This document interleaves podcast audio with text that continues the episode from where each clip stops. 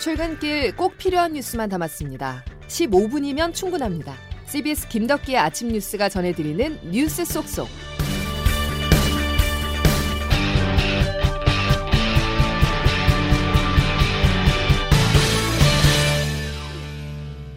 여러분 안녕하십니까? 7월 14일 김덕기 아침 뉴스입니다. 한국은행이 초강수를 뒀습니다. 지금 물가를 억제하지 않는다면 더 큰 피해가 올 수 있다면서 기준금리를 한 번에 0.5%포인트나 올렸습니다. 물가 안정을 위한 선제적 대응 필요성이 커진 점을 고려하여 기준금리를 50bp 인상하기로 결정하였습니다. 이 결정은 금통위원 전원 일치였습니다. 살을 내어주고 뼈를 취한다는 전략으로 경제 부담을 주더라도 물가를 잡겠다는 것인데요. 장규석 기자 나와 있습니다. 장 기자. 네. 자, 한국은행이 빅스텝에 나선 배경도 물론 궁금하지만 네. 앞으로 얼마나 더 올릴지가 관심입니다. 네. 뭐 결론부터 얘기하면 이창용 한국은행 총재는 그 연말에 기준금리 예상치를 2.75에서 3%로 보는 게 합리적이다 이렇게 말했습니다. 예. 아, 이번에 0.5% 포인트 인상으로 기준금리가 2.25%가 됐고요. 예. 아, 이번에는 두 계단을 한꺼번에 올리는 그 사상 초유의 빅스텝을 단행했지만 앞으로는 0.25% 포인트씩 그러니까 한 계단씩 점진적으로 올리겠다 했습니다. 예. 그래서 뭐 최고 이제 언급됐던 했던 3%까지 금리를 올린다고 하면 앞으로 우리나라에서는 세 번의 금리 인상이 더 있을 걸로 예상됩니다. 자, 금리 인상은 이제 시작이다. 이렇게 볼 수 있고요. 대출자들의 이자 부담 앞으로 더 커질 걸로 보입니다. 이 산술적인 계산이긴 합니다만 그 한국은행 자료에 따르면 기준금리를 0.5% 포인트 올리면 가계 이자 부담은 6조 4천억 원 더 증가하고 예. 대출자 한 명당 평균 연 이자 부담도 한 32만 원 가량 더 늘어난다고 합니다. 지금 우리나라가 최대 3%까지 연내에 올릴 수 있다 이렇게 말씀해 주셨는데 네. 우리나라 금리가 얼마나 더 오를 것이냐 하는 부분, 미국이 금리를 얼마나 올릴지 이 부분과 밀접한 연관이 맞습니다. 있잖아요. 미국 네. 상황 어떻습니까? 네, 말씀하신 대로 미국 상황이 상당히 중요합니다. 그 미국이 금리 인상 속도를 더 높이면 우리도 금리 인상 폭을 더 올려야 됩니다. 예. 그 미국의 금리 인상 속도가 얼마나 될지 가늠할 수 있는 지표 중 하나인 그 6월 소비자 물가 상승률이 어제 저녁에 공개가 됐습니다. 충격적이게도 9%가 넘는 물가 상승률이 나왔는데요. 예, 예. 예, 이 내용은 먼저 권민철 워싱턴 특파원이 가져온 소식부터 들어보시죠. 꺾일 줄 알았던 미국 소비자 물가가 또 올랐습니다. 6월 소비자 물가 1년 전에 비해 9.1% 뛰었습니다. 81년 11월 이후 41년 만에 최대 폭입니다. 8.6% 올랐던 5월보다 소폭 오를 거라는 시장 전망도 빗나갔습니다. 미국 국민들 코로나로 빼앗긴 여름 휴가 되찾으려다가 속속 포기 중입니다. 유타주의 한 주부는 국립공원에서 가족 캠핑을 계획했지만 결국 뒤뜰에다가 텐트를 쳤습니다. 왕복 10시간 이동했을 휘발유 값 때문입니다. 뒷뜰에서 캠핑하고 여행 경비로는 생필품을 사기로 결정했습니다. 미국 정부는 휘발유 등 에너지값 폭등이 물가 인상을 견인했다고 보고 있습니다. 변동폭이 큰 에너지와 식품을 제외한 근원 소비자 물가는 3개월 연속 하락이라는 점이 그나마 위안거리입니다. 이제 시선은 연방 준비제도에 쏠립니다. 지난달 0.75%포인트 금리 인상이라는 전례 없는 조치를 취했지만 물가가 꺾이지 않은 때문입니다. 뉴욕타임즈는 소비자 물가가 연준의 보다 가파른 금리 인상을 압박하고 있다고 오늘 보도했습니다. 와싱턴에서 CBS 뉴스 권민철입니다. 미 현지에서는 쇼크라는 표현까지 쓰던데 네. CPI 9.1% 기록 우리 입장에서 해석을 좀 해주시죠. 네, 우리나라 물가 상승률이 지금 6% 넘었다 해서 지금 비상이지 않습니까? 그런데 예. 미국은 이미 9%를 넘겨버렸습니다. 고물가에 대응하기 위해서 미국 중앙은행 연방준비제도는 또다시 고강도 금리 인상 조치를 꺼내들 수밖에 없는 그런 상황입니다. 아. 지난번에 금리를 0.75%포인트 즉 한꺼번에 3계단을 올리는 자이언트 스텝을 시행했는데 예, 예. 아, 이번에 오는 22일에 현지 시간 22일에 시작하는 그 금리 결정 회의에서는 4계단 즉 1%포인트까지 올릴 것 같다. 이런 전망이 점점 우세해지고 있습니다. 아, 한 번에 1%포인트 예, 올리겠다. 미국 금융시장에서는 그 연준이 1%포인트 인상 이른바 그 점보 스텝이라고 얘기도 하고 있는데 예, 예, 예. 이걸 단행할 가능성을 지금 40% 이상으로 예측하고 있습니다. 어. 지금 우리나라 기준금리가 미국보다 0.5%포인트 더 높습니다. 예. 만약 미국에서 근데 1%포인트 인상에 나선다면 지금 상단 기준금리가 1.75%인데 2.75%로 단숨에 오르게 됩니다. 우리 기준금리보다 0.5%포인트 더 올라가게 되죠. 예. 어, 미국이 미국이 그 0.75%포인트로 자이언트 스텝을 해도 금리는 0.25%포인트 차로 역전이 됩니다. 결국 이달 말이 되면 한미 간의 금리가 역전되는 건 뭐 거의 기정사실이다 이렇게 봐야 될 것 같습니다. 아니 그렇다면은 금리가 역전되면 어떻게 되는 겁니까? 자, 근데 돈을 갖고 있는 입장에서는 그러니까 예금을 하는 입장에서는 이자를 조금이라도 더 많이 주는 대로 이렇게 자금을 이동시키고 싶어 하잖아요. 그렇죠. 같은 이치로 달러도 이자가 높은 곳으로 흘러가게 됩니다. 이론상으로는 우리나라로 들어왔던 달러가 유출될 가능성이 그만큼 커지게 되고요. 예. 어, 증시에서 외국인 자금이 이탈하고 환율은 더 올라서 원자재 가격이 급등해서 기업의 생산 부담도 커진다 이런 걱정도 지금 나오고 있습니다.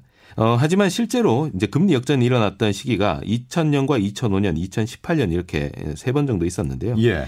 어, 이때 우리나라에서 급격한 달러 유출이 일어나진 않았습니다. 그 외환이 이동하는 데는 또 비용이 발생하거든요. 또 수수료 차익도 있어야 되고. 예. 그래서 금리 역전이 단기다 이렇게 예상되면 뭐 이 옮기는 비용보다 그냥 갖고 있는 게 더 낫다 이렇게 생각을 해서 대규모 이동이 저기 발생하지는 않습니다. 그래서 단기간이다 금리 역전이 이러면은 이제 대규모 이동 없을 것 같고요. 다만 금리 역전이 이 장기화되는 상황이 문제입니다. 예. 그 때문에 미국에서 고물가가 계속 이어지고 이 때문에 금리도 뭐 계속 이어져야 올려야 되는 상황이 올 거냐 아니면 이번 달에 정점을 찍고 물가 상승률이 떨어질 거냐 이 부분이 또 중요하고요. 아울러 이제 미국의 경제 상황을 함께 봐야 되는데 예, 예. 고물가로 소비가 줄어들고 기업의 실적이 떨어지면 미국 경기는 침체 국면으로 들어갑니다. 미국은 전 세계 1위 소비 시장이고요. 수출로 먹고 사는 우리나라도 타격이 불가피합니다. 결국 미국 경제의 기초 체력이 떨어지기 시작하는가 이게 가장 근본적인 질문이 될 것 같고요. 예. 앞으로 발표되는 미국의 민간 소비 그리고 실적 발표 이런 것들이 침체 신호를 보인다면 상당히 위험한 상황이 될 것 같고 그렇지 않다면 금리 역전 현상이 예고돼 있지만 너무 걱정하진 않아도 될 것 같습니다. 예, 여기까지 듣죠. 장규섭 기자였습니다. 이청용 한국은행 총재는 금리 결정을 내린 뒤에 기자간담회에서 부동산 시장에 강한 메시지를 하나 던졌습니다. 집을 사거나 그러실 때 한 3% 이자율로 돈을 빌렸다면 그것이 평생 그 수준으로 갈 거라고 생각하시고 사셨을 겁니다. 그러나 지금 이런 경제 그런 가정이 변화할 수 있고 금리 인상기에 접어든 만큼 위험에 대비를 하라는 말인데요. 은행 대출 금리도 큰 폭으로 오를 것으로 보여서 대출을 끌어모아 집을 산 사람들에게는 이자 부담이 커질 수밖에 없습니다. 결국 부동산 시장도 영향을 받게 될 텐데요. 김수영 기자가 부동산 전문가들의 전망을 취재했습니다. 일반적으로 기준금리 인상은 집값 하락을 이끈다고 여겨지지만 앞선 금리 인상 때 집값을 보면 둘 사이의 연관성은 크지 않았습니다.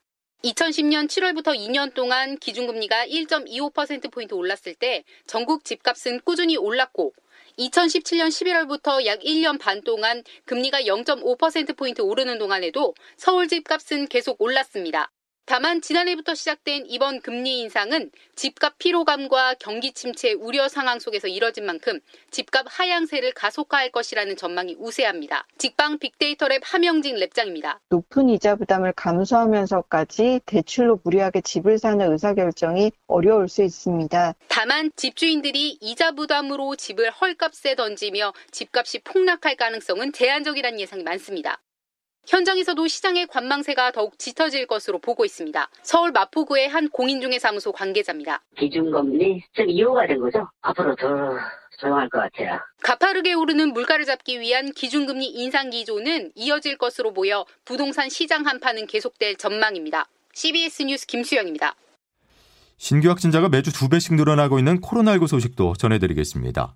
재유행이 시작됐다라고 판단한 정부는 4차 접종을 50대로 확대하는 내용을 핵심으로 한 대응책을 어제 발표했습니다. 당초 예상보다 빠르게 재유행이 시작되고 있습니다. 4차 접종 대상을 확대하겠습니다.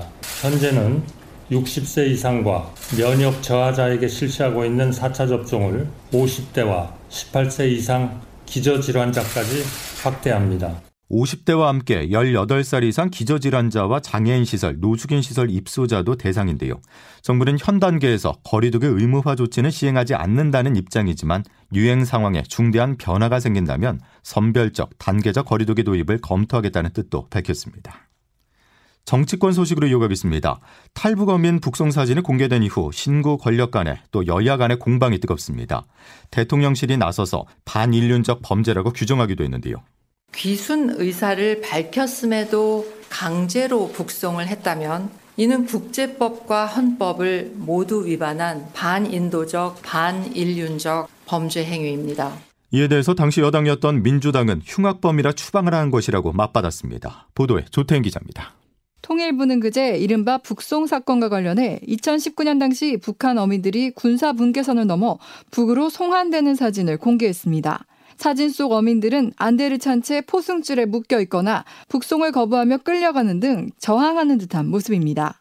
대통령실은 진상규명이 필요하다고 밝혔습니다. 자유와 인권의 보편적 가치를 회복하기 위해 이 사건의 진실을 낱낱이 규명하겠습니다. 2019년 당시 문재인 정부는 북한 어민들에 대해 동료 선원 16명을 살해하고 도주하던 중으로 귀순의 진정성이 없다는 판단을 내렸습니다. 당시 통일부 이상민 대변인입니다.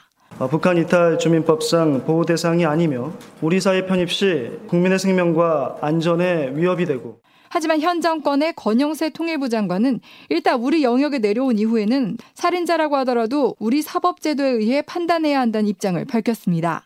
당시 여당이었던 더불어민주당 의원들은 북한 어민들이 살인자라는 점을 강조하며 반박했습니다. 윤건영 의원입니다. 대한민국 국민이 낸 세금으로 보호할 것이냐. 집도 주고 대학도 보내고 이런 가운데 검찰은 서해 공무원 피격 사건과 탈북어민 북송 사건과 관련해 국가정보원을 압수수색하며 첫 강제 수사에 착수했습니다. CBS 뉴스 조태임입니다. 과학기술방송정보통신위원회를 놓고도 여야가 충돌하고 있습니다. 왜 과방위 쟁탈전이 벌어지고 있는지 김동빈 기자가 보도합니다. 더불어민주당은 행안위와 과방위를 양보하면 법제사법위와 운영위 위원장직을 국민의힘에 넘기겠다고 했습니다. 방송 언론의 자유와 독립성을 지키려면 과방위만큼은 야당인 민주당이 고수해야 한다는 겁니다. 최근 국민의힘이 노골적으로 한상혁 방송통신위원장의 사퇴를 압박하고 있다는 점을 근거로 들었습니다. 진성준 민주당 원내수석입니다. 방송을 장악하려고 하는 의도가 노골적으로 천명되고 있는 상황에서 과학기술방송정보통신위원회만큼은 민주당이 하지만 국민의힘은 말이 안 되는 주장이라며 일축했습니다.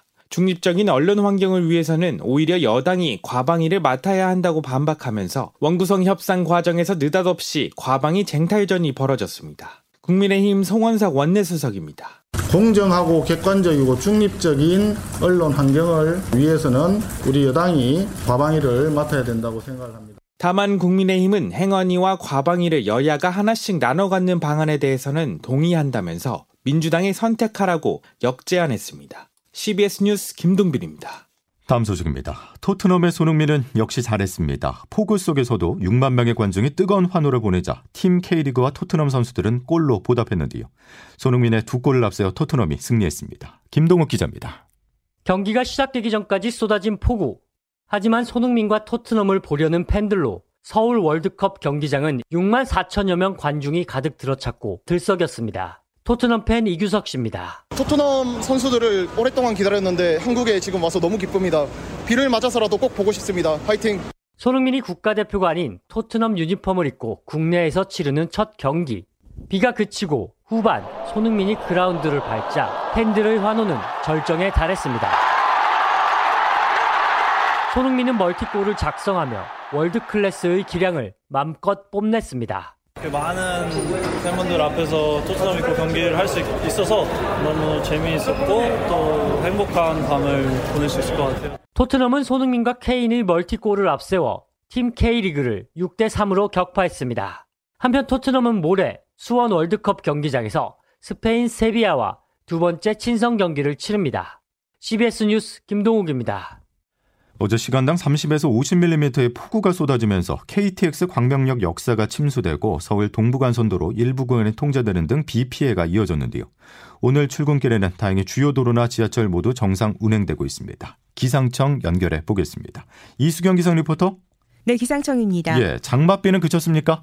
네, 현재는 전남 지역을 중심으로 강한 비가 내리는 곳이 있지만 대부분 지역은 비가 그쳐가거나 아주 약해진 모습입니다. 앞으로 전남 해안 지방은 최고 80mm 안팎의 비가 더 예상되면서 이 지역에는 주의가 필요하겠는데요.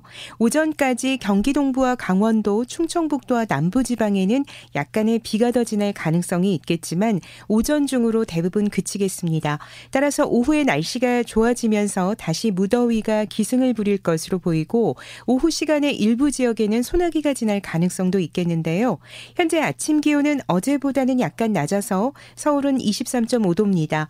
한낮 기온 어제보다 큰 폭으로 오르면서 무더위가 기승을 부리겠는데요. 파주와 춘천, 청주와 광주가 31도, 서울 32도, 대구가 34도까지 오르겠습니다. 습도가 높아서 후텁지근한 날씨가 이어지겠고 불쾌지수 또한 높은 하루를 보이겠는데요. 이렇게 오늘 오후부터 주말까지는 장마가 소강 상태를 보이면서 대부분 30도를 웃도는 무더위가 예상됩니다. 날씨였습니다. 변덕도 이런 변덕이 없습니다. 오늘 낮부터는 다시 무더위가 찾아오는데요. 한낮에 야외 활동 되도록 삼가 주시기 바랍니다. 자, 목요일 김덕기 아침 뉴스 여기까지입니다. 내일도 필요한 뉴스들로만 꽉 채워드리겠습니다. 고맙습니다.